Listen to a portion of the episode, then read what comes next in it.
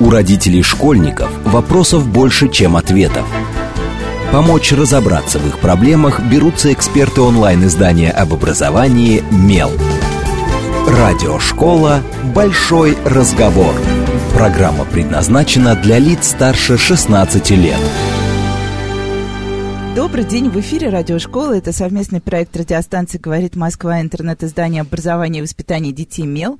У микрофона сегодня я, Надя Попудогла, главный редактор «Мела», а в гостях у меня Любовь Алтаржевская, директор городского психолого-педагогического центра Москвы. Добрый день, Любовь. Добрый день. А, и говорим мы, раз уж у нас уже учебный год, и он пришел, и, к счастью, он идет, о том, что же такое комфортная образовательная среда в школе. А, я сразу предупреждаю всех, что сегодня мы не будем говорить ни о требованиях Роспотребнадзора, ни о тому подобных вещах, потому что, да, они сейчас с нами, но они глобально, как бы, может быть, в какой-то момент мы вернемся вообще к нашей привычной среде а, с точки зрения ее а, безопасности и прочего-прочего, а мы поговорим именно о психологии, педагогике, о том, что такое, вот давайте, Любовь, первый вопрос, что такое вообще это самая образовательная среда, потому что, ну, представление родителей, что такое образовательная среда? Это что, класс? Это класс плюс коридор? Это класс плюс коридор плюс внеурочка? А с другой стороны, что мы понимаем? Ну, э, во многом вы правы. Э, конечно, образов... образовательная среда пока мы не говорим о слове комфорт, вообще образовательная среда – это такая многокомпонентная история. Это, конечно же, и в привычном понимании класс, коридор, школа. А то, что мы называем материально-технической базой, да, а на профессиональном языке, это э, та среда, которая окружает ребенка.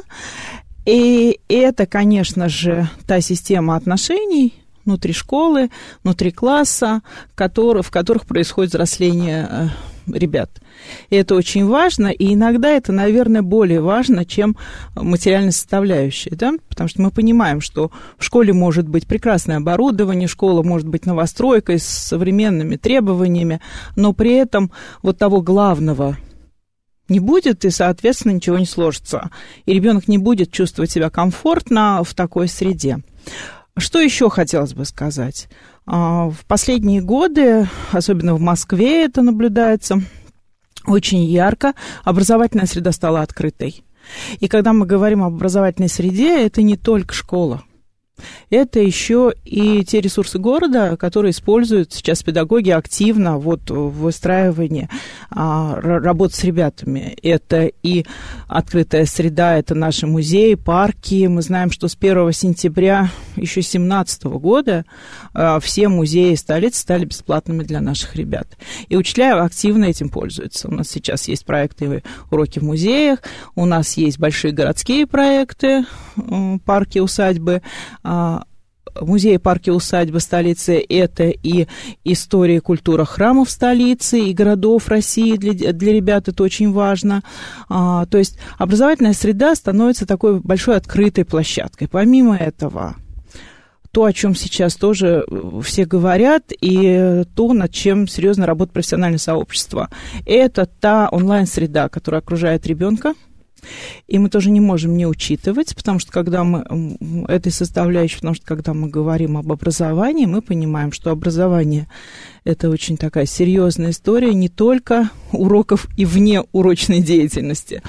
Это взросление ребенка в той среде, которая его окружает. И, конечно, интернет-среда и онлайн вот эта история, она тоже очень актуальна сегодня, и она должна учитываться и использоваться активно, когда мы говорим об образовании ребенка. То есть вот это такая достаточно серьезная штука, образовательная среда, и когда мы э, выстраиваем саму концепцию образования, э, мы учитываем все составляющие этой среды.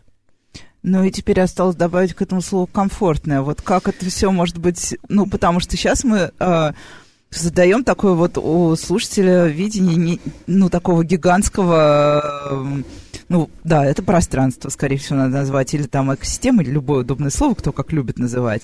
Но вот как сделать так, чтобы ребенку действительно в этом было хорошо, и плюс ко всему, ну, образовательная среда это все-таки то, что помогает еще держит внутреннюю мотивацию детей, то, что вовлекает ребенка в обучение и э, то, что превращает школу как раз не вот в это место, где ты пришел, посидел там шесть уроков, записал домашнее задание и ушел. Ну, мы понимаем, что а, образование, конечно же, это история сначала про взрослых, которые рядом с ребенком, а затем уже про взаимоотношения этих взрослых с ребенком. Это э, в первую очередь родители, которые, семья, которая э, растит своего ребенка. Это, конечно же, те взрослые, которые окружают э, ребенка в школе. И мы говорим об учителях, и, э, конечно, вот в таком многофакторном э, пространстве, многогранном таком, да, многокомпонентном пространстве очень важно, чтобы у ребенка были вот эти, мы их так в психологии называем, э, социально значимые взрослые, которые смогут помочь ребенку разобраться вот в этом непростом мире и смогут помочь ему вот это, в этот сложный период взросления воспользоваться всем тем, что предлагает сегодняшний современный мир, и а, помогут ему не только Э, и научат его не только пользоваться тем, что есть вокруг, но еще и уберегут его от некоторых опасностей, а, будут рядом, когда все равно те или иные кризисные ситуации возникнут, а без этого же невозможно взросление любого человека, да? Вообще жизнь человека не проходит гладко, без кризисов, без конфликтов, без каких-то сложных ситуаций. И, конечно, рядом должны быть те взрослые, которые ребенку помогут справиться со всей этой историей.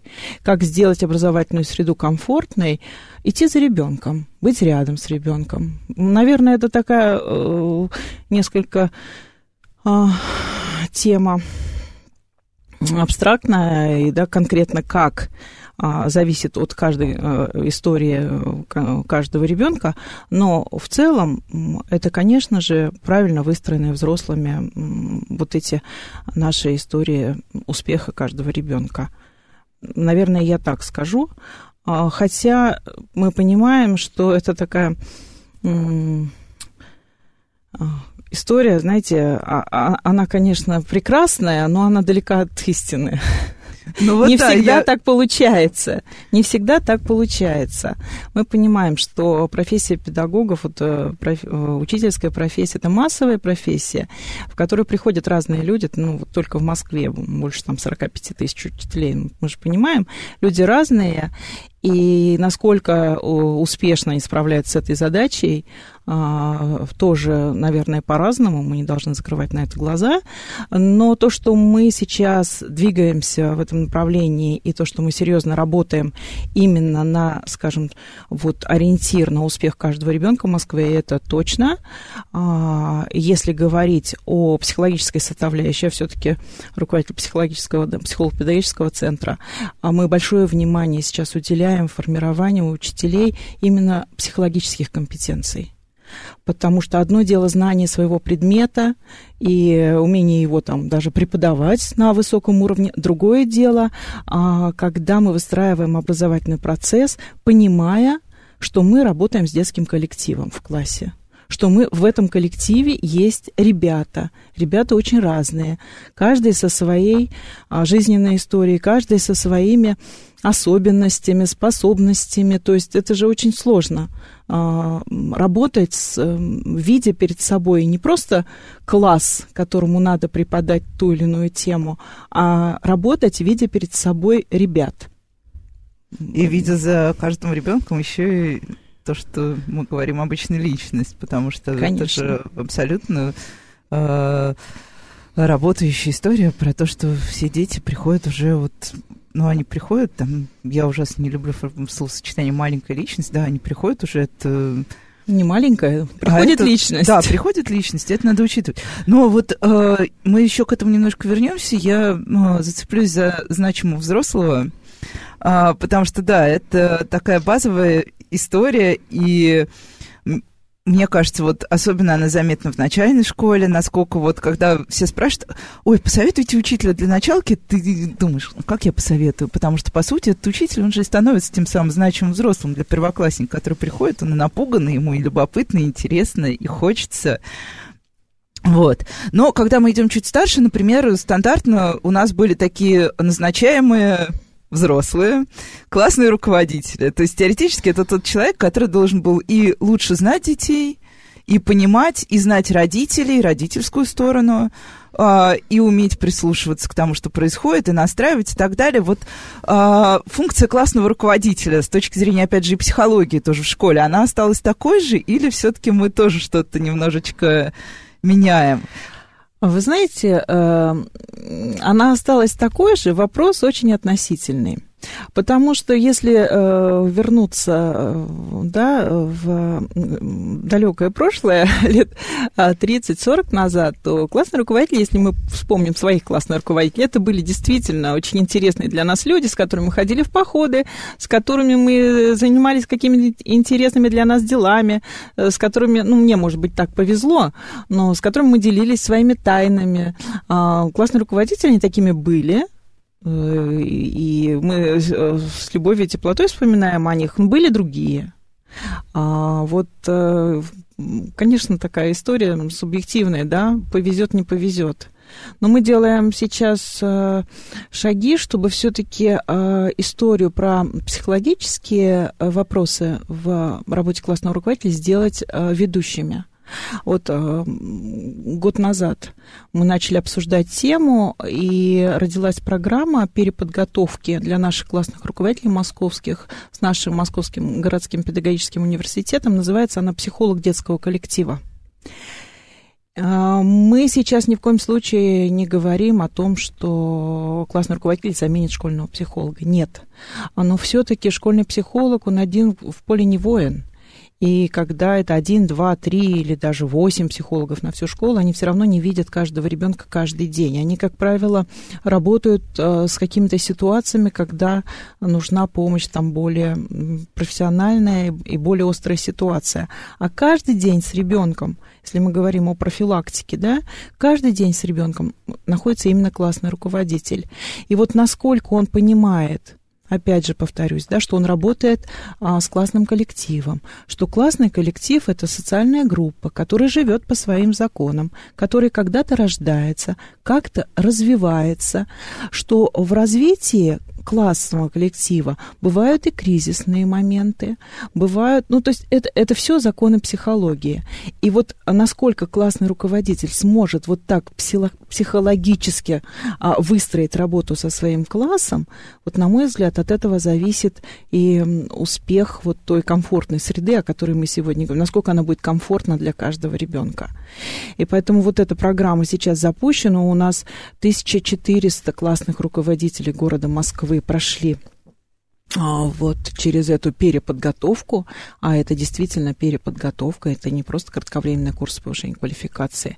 И, и сегодня они а, приходят в свои школы 1 сентября обновленными, и я думаю, что они будут двигателями вот этой истории а, и еще один проект, э, который делает Московский центр развития кадрового потенциала, это одно тоже из наших серьезных городских учреждений. А, а, тот проект называется, мы тоже делаем это совместно, а, тот проект называется «Классный руководитель, руководитель класса», потому что вот управление отношениями это вторая э, сторона медали, и мы тоже понимаем, что это очень важный, сложный процесс, потому что классному руководителю приходится не только с детьми взаимодействовать, они же еще взаимодействуют очень активно с родителями. И вот а, как выстроить это взаимодействие, как управлять отношениями. Иногда это даже от, семейные отношения. Мы же понимаем, что от того, что происходит с ребенком в школе, зачастую зависит э, э, и отношения внутри семьи. Но мы все знаем, мы все были в роли семьи, где растет школьник. Вся семья выстраивается под его режим, под его отношения, под его настроение. А если еще э, из школы приходит какая-то негативная информация, то отношения портятся. А, каждый ищет, значит, какое-то оправдание своей родительской неуспешности, потому что любая какая-то оценка отрицательная, она воспринимается родителями очень остро. Она воспринимается... Ну, она как твое поражение как, даже. Как, не столько как ребенок, мое, сколько твое да, поражение. как мое родительское поражение. А, самое главное, в глазах ребенка поражение, то есть, да, вот там, и потому что иногда бывают парадоксальные истории, наверное, а, я вам расскажу такой случай, когда мама делала с ребенком проект, и она, мама больше делала его, чем сам ребенок, и вдруг этот проект не победил на одном из конкурсов. Это была трагедия для мамы, потому что она не просто, ну, вот этот синдром отличницы у мамы, он пострадал очень сильно, но еще и в глазах ребенка она немножечко как бы потеряла потому что не, не победная Она история. же там вложила да, столько да, сил. Да, и поэтому, если говорить серьезно, то, конечно, школа влияет на отношения внутри семьи, и мы тоже должны это понимать, когда мы а, взаимодействуем с родителями и рассказываем о успехах или неуспехах ребенка. То есть это очень важная история. И а, вот все это Э, внутри, все зашито внутри э, деятельности классного руководителя. Не, не просто так, да, вот сейчас и доплату классный руководитель президентом установлен, начинает получать, а в Москве эта доплата была установлена еще два года назад, и Сергей Семенович объявил на педсовете в 2018 году в августе, что эта доплата будет, потому что мы понимаем, насколько это серьезная эм, функция классного руководителя. Она, наверное, ведущая в школе. Ну, по сути, получается, что это отдельная работа, а не просто доп. нагрузка, да. скажем так. Вот, Конечно. Мне кажется, это получается не про... такая картина. Да. Это не просто отметки в журнале, родительские собрания и там отметка о посещаемости. Это серьезная, действительно, доп. нагрузка, э, отдельная работа, а не вот просто там какие-то сиюминутные э, тактические вещи. Это стратегия. И, и, и, конечно, этому надо уделять особое внимание.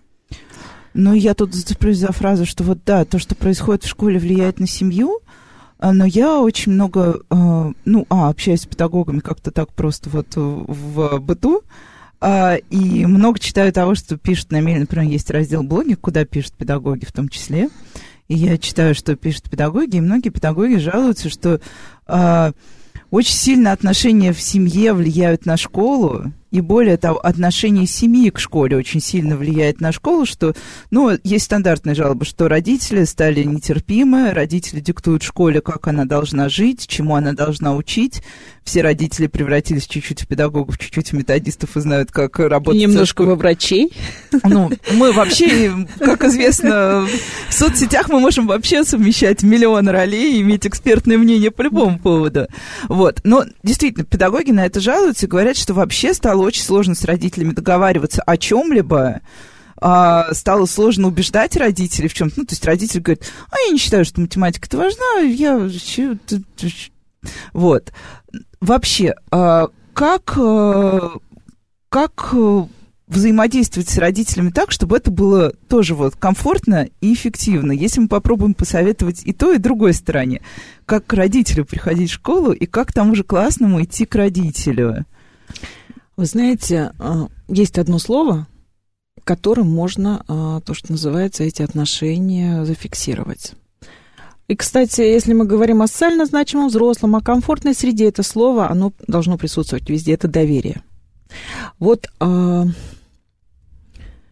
надо доверять друг другу. И это относится не только к родителям, потому что родители, когда они приводят ребенка в школу, а, сейчас э, то, то, о чем вы сказали, вот блоги, э, в соцсетях очень много обсуждается, и у ребенка, э, у родителя формируется отношение недоверия вот по каким-то сиюминутным там, да, комментариям, и он уже приходит посмотреть, а не будет ли так же вот проблемно и в моей школе. И он начинает искать черную кошку в черной комнате, хотя ее там нет может быть. То есть он приходит настороженно, понимая, что прийти и сразу доверять человеку, которого ты не знаешь, школе, в которой твои дети не учились, там, да, э, нельзя. Но и не доверять тоже сразу нельзя. Вы понимаете, вот есть родители, которые приходят в школу заточены на поиски проблем. Ну вот, к сожалению, это, это есть. А если говорить э, со стороны учителей, это тоже особая история. А, потому что, ну, к сожалению, мы учителя, и у учителя есть вот эта э, черта, и потому что иначе бы он просто не смог преподавать в классе, потому что он носитель знания, которое он передает ребенку.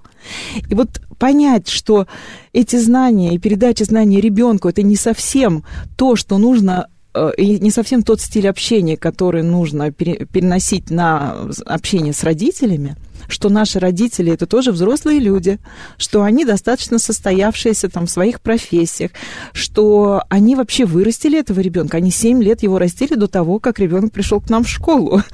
И вот э, это взаимное уважение, оно на самом деле, конечно, может, если это сложилось, оно может э, вот помочь выстроить эти позитивные, хорошие, конструктивные отношения, когда мы говорим о взаимодействии учителя и э, родителя. А вот если этого взаимного уважения нет с обеих сторон, если нет вот этого доверия друг другу, тогда возникает, конечно, очень много проблем и, и конфликты, и иногда эти конфликты выплескиваются за пределы класса. И, и это, кстати, тоже оди, одна из тем, опять же, возвращаюсь вот на э, той э, программе переподготовки, которую мы обсуждаем. Как управлять конфликтами, как э, избежать конфликтных ситуаций, какие э, есть технологии, да, вот в работе с такими ситуациями. Вот обо всем этом мы э, говорим на программах переподготовки. Это очень важная тоже история. Ну и э, еще есть э, такое тоже убеждение, представление, ну, и я не говорю сейчас, что оно истинное или ложное, а, что, ну, мы знаем, что у нас есть определенный уровень э, достаточно, а, э, ста, ну, назовем их так, старшая группа педагогов. Ну, возрастных. Возрастных, да. А, ну, просто как я вечно боюсь иджизма в любых проявлениях. Вот. И э, они очень часто говорят, э, что вот очень сложно работать с нынешними детьми, особенно с теми вот, ну, младшими, которые приходят в школу, что они э, выращены уже в какой-то другой вообще среде, у них совершенно другие интересы. Ну, понятно, мы про них еще говорим, что они digital native, но это, ну, ладно, принимаем во внимание, нет, неважно. Вот. И возникает такое, такое ощущение со стороны, что есть какое-то отчуждение педагога от ребенка, то есть, ну, вот э, какого-то разрыва. На самом деле, есть ли вот у вас просто с точки зрения того, что вы видите в тех педагогах, которые к вам приходят на переподготовку, у них есть какой-то запрос на э, вернее, ощущение вот этого, что мы не понимаем наших детей, мы хотим лучше научиться с ними работать. А, или это такая тоже надуманная немножко история, вот просто из вашей практики как? Проблема есть, но она не связана с возрастом педагогов.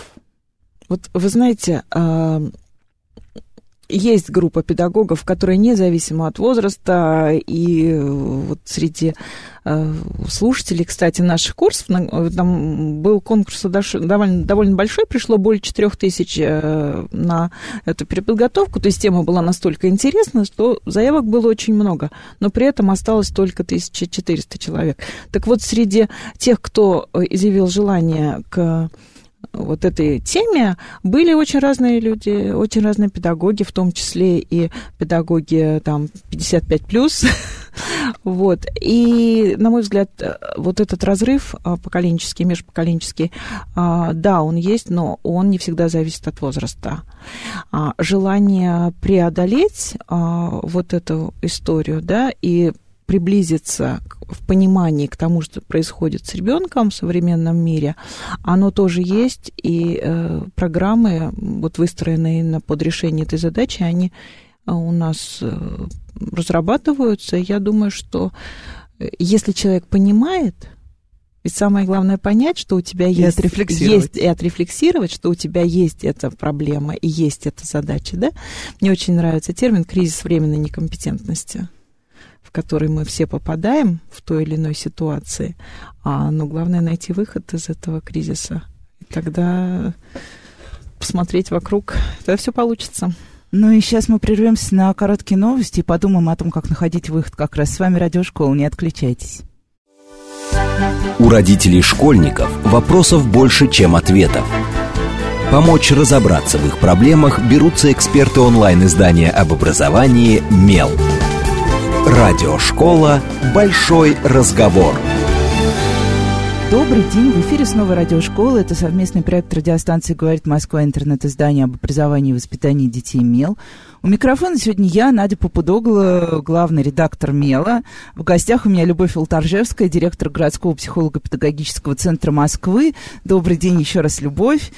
А, и обсуждаем день. мы, да, обсуждаем мы комфортную среду. На самом деле мы уже перешли на обсуждение того, какие вообще бывают в школе, наверное, ну, я не назову это проблема, а просто препятствие к тому, чтобы среда действительно была для всех комфортной, ведь очевидно, что она должна быть комфортной не только, на самом деле, для детей, она должна быть комфортной для тех самых педагогов, чтобы, ну, у нас э, и вообще для всех, кто так или иначе связан с вот этим образовательным большим процессом, который, да, как тоже мы уже говорили в первой плане программы, выходит за пределы школы и, по сути, распространяется на самые разные э, области городской ну, скажем, наверное, так назовем, социальной и культурной жизни, вот, а, придумала емкую формулировку.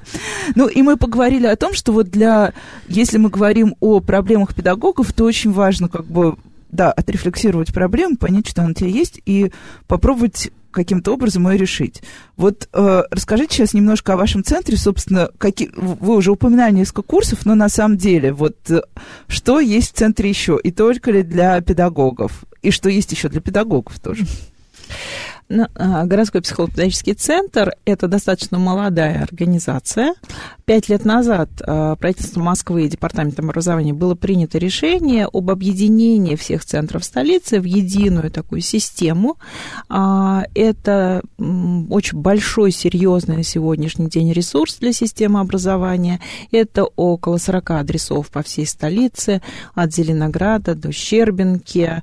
Это более тысячи специалистов, которые работают у нас в центре. И это специалисты, а, специалисты-психологи, логопеды, дефектологи, социальные педагоги, педагоги дополнительного образования. Если говорить о работе самого центра, то два стратегических направления, над которыми мы работаем. Это а, психолого-педагогическое сопровождение, то есть все, что касается профилактики и все, что касается работы с детьми, у которых есть психологические проблемы, а второе – это непосредственно помощь детям с особенностями в развитии где-то около 32 тысяч ежегодно а, московских семей пользуются ресурсом центра, приводят своих детишек от дошкольного возраста там, до 18, а, иногда, иногда даже старше 18 лет, приводят к нам в центр для решения тех или иных задач, которые возникают у семьи. Это и занятия с логопедами, дефектологами, и психологами, это и а, подростковые клубы, если мы говорим о второй части на нашей стратегической такой линии, да, э, это то, что происходит внутри центра, поэтому можно говорить много, но я бы хотела немножко на другой части остановиться.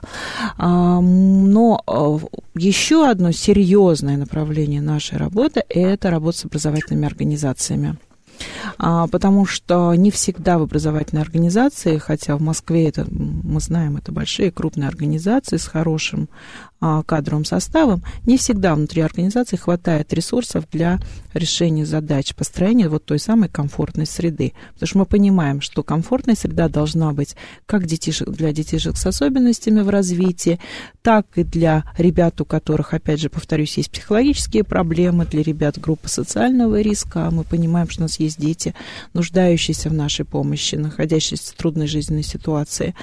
А вот. И а, вот работа с организацией институциями, со школами, с педагогами, а, вот э, оказанием помощи и поддержки вот именно в выстраивании этих образовательных маршрутов каждого ребенка, вот это наша вторая история, на которую мы сейчас делаем особый акцент. Потому что одно дело, когда родители забирают ребенка из школы или из детского сада, приходят к нам, у нас все хорошо, все здорово, отработали, но что происходит с ребенком в школе, мы не знаем. А нам бы хотелось, чтобы вот та помощь, которой нуждается ребенок, а, она оказывалась непосредственно в самой школе. И мы делаем все, чтобы вот помочь школе работать именно так. Видеть каждого ребенка и видеть ситуацию, когда ребенку нужна помощь. И тогда мы вместе помогаем. Ребенку в семье. Я тут сижу, ну, меня не видно, но у меня задумчивое лицо, потому что я думаю о том, что есть еще огромная проблема, вот, ну, поскольку мы начали говорить о детях с особыми образовательными потребностями, что тут есть проблема работы не только, например, с педагогами, но и ну, каждый раз, когда на Меле выходит э, материал про инклюзию, мы сталкиваемся еще с неприятием части аудитории общества, того, что мы все-таки идем в каком-то направлении инклюзивном, и для меня это всегда такой очень ну, серьезный внутренний шок, и ты думаешь, как же с этим преодолеть. А что еще, э, ну, я знаю, что вы проводите и фестиваль, э, и вообще у вас достаточно широкая поддержка детей как раз вот с этими, с особыми образовательными потребностями. Звучит сухо, но, наверное, лучше не сформулируешь. Что тоже вот еще предлагает ваш центр родителям таких детей и педагогам, которые с ними работают? У нас э, в системе проходит курс повышения квалификации для педагогов, и а, они практикоориентированные, и работают с педагогами а, наши специалисты, которые тоже имеют большой богатый опыт а, по вот выстраиванию и отработке тех технологий, которые нужны тому, тому или иному ребенку. И это очень важно, это очень нужно, потому что на наши курсы приходят педагоги из школы сразу со своими кейсами. То есть они приходят с теми проблемами, когда мы говорим, что отрефлексировать свои дефициты, да, то есть к нам приходят педагоги, которые понимают, что у них есть в этом вопросе дефицит. И мы, а, с одной стороны, да, там, давая определенные курсы и теоретические, и а, в программе, мы зашиваем туда обязательно а, те занятия, на которых педагоги отрабатывают конкретные истории конкретных детей и задают те вопросы, которые у них возникают. Вот это очень важно. И на наш взгляд, то, что к нам обращаются и к нам приходят педагоги, это говорит о том, что действительно э, понимают дефициты и видят, что у нас можно эти дефициты восполнить. И это если то, что касается педагогов. А в случае возникновения каких-то кризисных ситуаций в школах мы понимаем, что э, тоже бывают ситуации, которые требуют иногда э, внешней экспертной оценки и внешней экспертной поддержки. Это тоже очень важно, э, потому что внутри школы складываются свои стереотипы, стереотипы отношений, э, уже определенные, как бы сложившиеся э, внутри оценка той, той или иной ситуации. Когда приходит внешний эксперт, это всегда очень хорошо и очень полезно. А, потому что услышать внешнюю оценку, независимую оценку, свежий взгляд на ситуацию иногда помогает решить э, или предотвратить, это нам больше нравится, ситуацию, которая может быть а, очень острой. Если говорить про наших ребят, то да, наш центр а, является оператором фестиваля «1 плюс 1», потому что мы понимаем, что а вот эта плоскость успеха и э, вот э, как бы та область, в которой ребенок может быть успешен, для детишек с особенностями это, конечно, не область академических знаний. И, как правило, это не область академических знаний, хотя а, там тоже бывают достаточно высокие э, результаты, успехи. А, вот найти для каждого ребенка ту область, где он был бы успешен, где он бы почувствовал себя состоявшимся. Вот наш фестиваль «Один плюс один», он работает именно на это. А, пять лет уже идет этот фестиваль в городе, это большое событие, это не просто разовое мероприятие. В течение всего года ребята рисуют афиши, а, костюмы разрабатывают, постановки ставят, да, э, записывают это все на видео. То есть это такое, такая активность, э, которая не ради гала-концерта. Это активность, которая, деятельность совместная, которая помогает... Почему один плюс один? А там обязательно в каждый коллектив должен быть, э, должны быть включены дети с особенностями в развитии. Вот это конструктивное взаимодействие, которое не всегда может быть, может быть выстроено на уроке математики или русского языка да, потому что дети очень разные и предметы усваивают по-разному. А вот в творчестве, мне кажется, это как раз а, та ситуация, в которой это все получается здорово, интересно, хорошо. А самое главное, надо видеть эти лица в, апреле каждого года, когда счастливые родители в большом зале на сцене видят своих детей, причем и родители объединяются, и ребята счастливы. Но мы, конечно, очень довольны результатом, который мы ежегодно получаем, потому что что гал-концертом 1 плюс 1 не заканчивается эта история. Она уходит дальше, она уходит в классы, она уходит в отношения э, родителей между собой, и это очень здорово. Ну вот да, как раз я, опять же, еще раз подумала о той ситуации, о тех людях, которые не очень понимают смысл инклюзии и относятся к ней скептически. Мне кажется, вот это хороший Ну, инклюзия, опыт. учитывая, что у меня была одна из первых диссертаций в России по, по школьной инклюзии, я была директором инклюзивной школы в прошлом, а, я хочу сказать, что инклюзия должна быть разумной. Понимаете, опять а, вот а, вся критика, она и, и все конфликты вокруг этой темы возникают тогда, когда не выстроена а вот не понимая идеологии, люди берутся за тактику. То есть в класс э, приходит ребенок с особенностями без подготовленной ситуации, без проработки с родителями, без э, специальной подготовки учителя, без э, вот, понимания своей роли классным руководителем. То есть вот если это стихийная история, то она и вызывает, э, скажем, вот то отторжение, неприятие. Ну, не знаю, я вот хочу сказать, что у нас 36 детей с особенностями в развитии, причем даже с ментальными нарушениями были в школе, и я ни одного конфликта с родителями за 8 лет э, не увидела, и не было вопросов были, э, были вопросы от учителей, и мы вот, да, компенсировали их дефицита, но от родителей вопросов не было. Главное правильно выстроить эту историю внутри школы. Я знаю, что у нас многие московские школы очень хорошо работают в этом направлении, и там тоже нет вопросов родителей. Вот все надо делать разумно на уровне смыслов. Я всегда говорю о том, что работать надо на уровне смыслов. А не на уровне галочки. А не на уровне, да, формализма. Если ты работаешь на уровне смыслов, у тебя все получается. Ну, я тут э, зацеплюсь за то слово, которое было чуть раньше, за слово «предотвратить», и тоже и со словом «комфорт» вместе. Когда мы говорим тоже о какой-то комфортной школьной среде, у нас есть, э, ну, вот, как мне кажется, тоже, исходя из того, что я вижу и по опросам общественного мнения. И э, Например, совсем недавно я участвовала в одном мероприятии с уполномоченным по правам ребенка в Москве, и о чем мы говорим? Мы говорили о буллинге. Ну, потому что мы, как бы нам не хотелось, мы, с одной стороны, буллинг всем надоел, потому что мы о нем много говорим, с другой стороны, мы говорим не так и не о том часто, и создаем лишний шум вокруг этого. Людям кажется, что, а, все, я больше не могу слушать про буллинг. Вот с точки зрения предотвращения буллинга, профилактики в школах, тут тоже все-таки нужна какая-то... Ну, просто многие родители, например, жалуются, что педагоги недостаточно активные, что они не замечают, например, ситуации буллинга, что они не умеют с ними работать. Вот тут тоже нужна какая-то, например, поддержка и психологическая подготовка. Мне кажется, вот даже на моем бытовом уровне, что она действительно нужна, потому что ситуация работы с группой – это всегда очень сложная ситуация.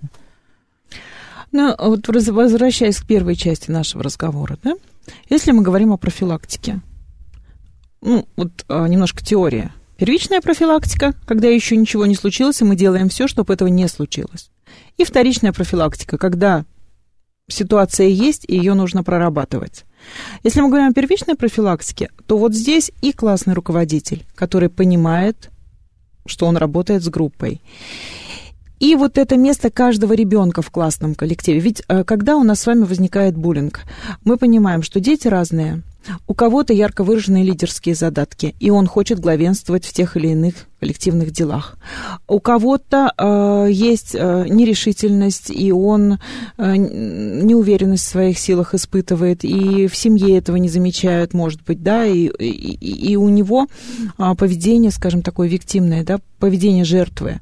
И когда внутри классного коллектива э, педагог не руководит этой историей, ведь можно выстроить и участие в проектах, какие-то коллективные творческие дела таким образом, что и тот, и другой найдет себе место. Один раскроется, и э, уверенность в силах ему можно придать, а второй, второй найдет выражение своих лидерских качеств и, может быть, и самоутвердиться, потому что ведь в буллинге, как правило, да, э,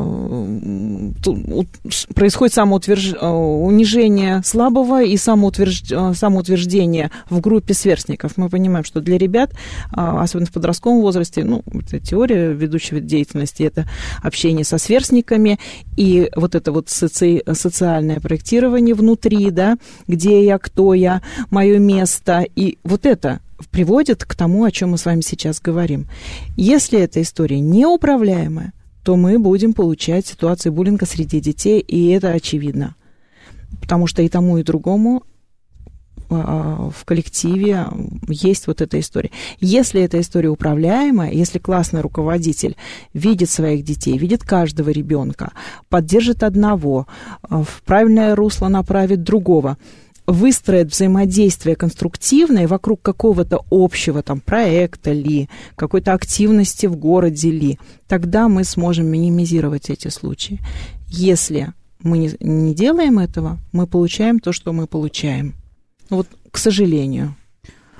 Ну, еще одна тоже проблема предотвращения, это уже со стороны педагогов, потому что, ну, я очень много тоже беседовала с коллегами, которые занимаются изучением э, в целом педагогического выгорания, и они как раз говорят, что вот выгорание, оно тоже никак, ну, оно связано и с возрастом, но прямой корреляции нет, выгорают точно так же и молодые, и э, при этом эти люди все равно не уходят из школы. Вот профилактика э, э, выгорания педагогов, она как-то для вас э, тоже заложена в какое-то из направлений, или, может быть, вы просто проактивно работаете на том, что есть вот на входящим условно? На мой, на мой взгляд, выгорание профессиональное мы наблюдаем тогда, когда, э, и оно напрямую связано вот с этим кризисом временной некомпетентности. Когда педагог чувствует свое бессилие перед ситуацией, и у него нет инструментов и нет механизмов выхода из той или иной ситуации, и он ну, не понимает, почему у него не получается, и если это происходит там неделями, э, и, и, и ничего не меняется, э, он находится в тупике, и рядом нет людей, которые ему помогут, человек, а, педагогу надо помогать, потому что вызовов на самом деле в нашей профессии сейчас очень много. Мы знаем вот ситуацию, связанную с пандемией, да, когда все оказались в условиях дистанционного обучения, надо было быстро осваивать Teams, Zoom, надо было продумать, потому что это совсем не класс, который сидит перед тобой 25 человек, и ты им вещаешь о добром вечном, и все хорошо у тебя в этой и жизни. Тебя слушают, и все они тебя слушают да. экранами. Да, а тут вдруг вот вот это же вызов серьезный, да? И то, э, вот на мой взгляд, то, как город э, сработал, и вот как педагогическое сообщество сработало на вот компенсацию этих дефицитов, оно же вот яркий показатель того, что вот это и есть профилактика э, профессионального выгорания, да? То есть мы видим дефицит, мы все вместе придумываем, как из этого выходить. А, лучшие практики тут же транслируются, и все видят. И любой педагог может увидеть, как а, выйти из той ситуации, в которой он оказался. Самое главное увидеть, что он не один такой.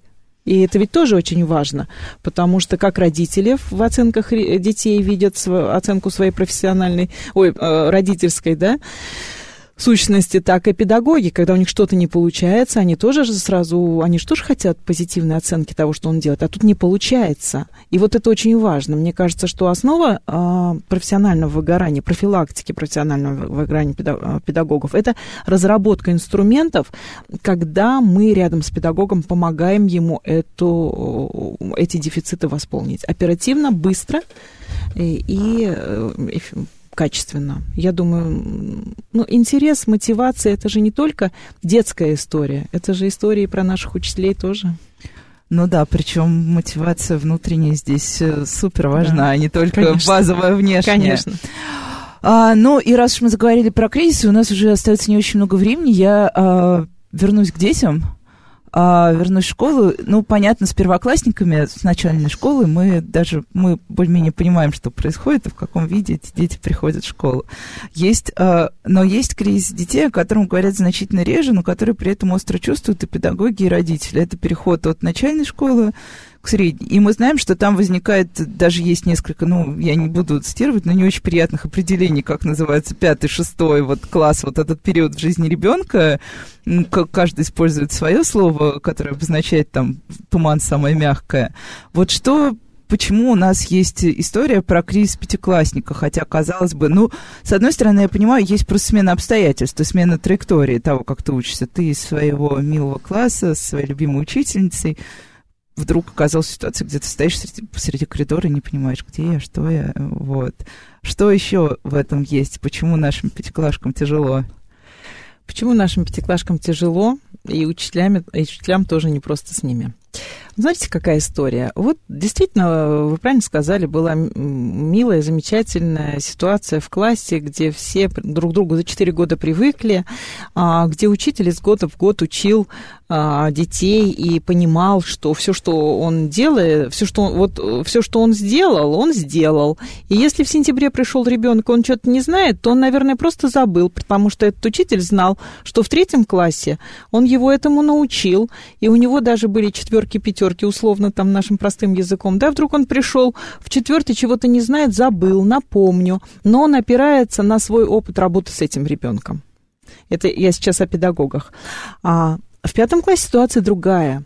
Во-первых, ребенок пришел, и, как правило, это бывает в новый класс. Ну, кто-то переходит своим классом, кто-то сейчас родители хотят углубленного изучения предметов чуть ли там не с пеленок, поэтому там ищут какие-то какие-то интересные. Если, как вы сказали, в начальной школе мы идем на учителя, то в средней школе мы начинаем искать школу. Хотя, в принципе, в каждой школе сейчас можно найти а, какие-то интересные проекты, но все равно мы ищем лучшей жизни. Нет пророка в своем отечестве.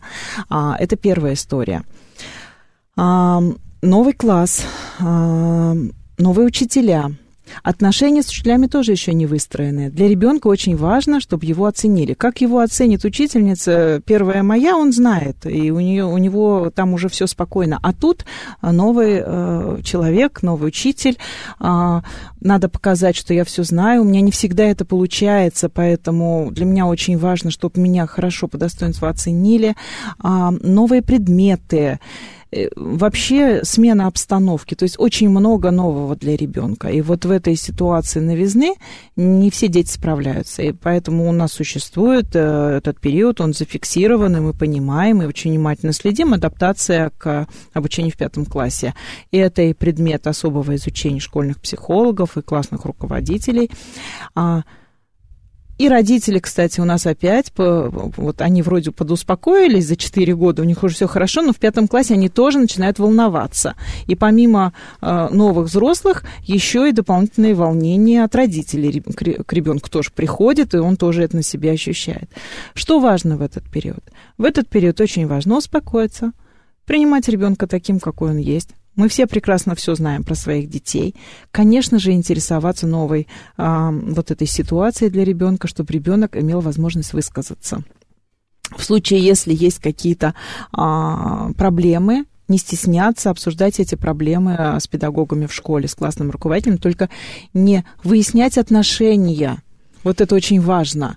Потому что мы ждем, а мы опять ждем. То есть мы, э, мы пришли с недоверием к учителю. За 4 года у нас учитель начальной школы это доверие завоевал. Дальше мы идем в пятый класс, и мы там опять никому не доверяем. Вот э, именно обсуждать эти истории, потому что это все нормально. То есть так бывает.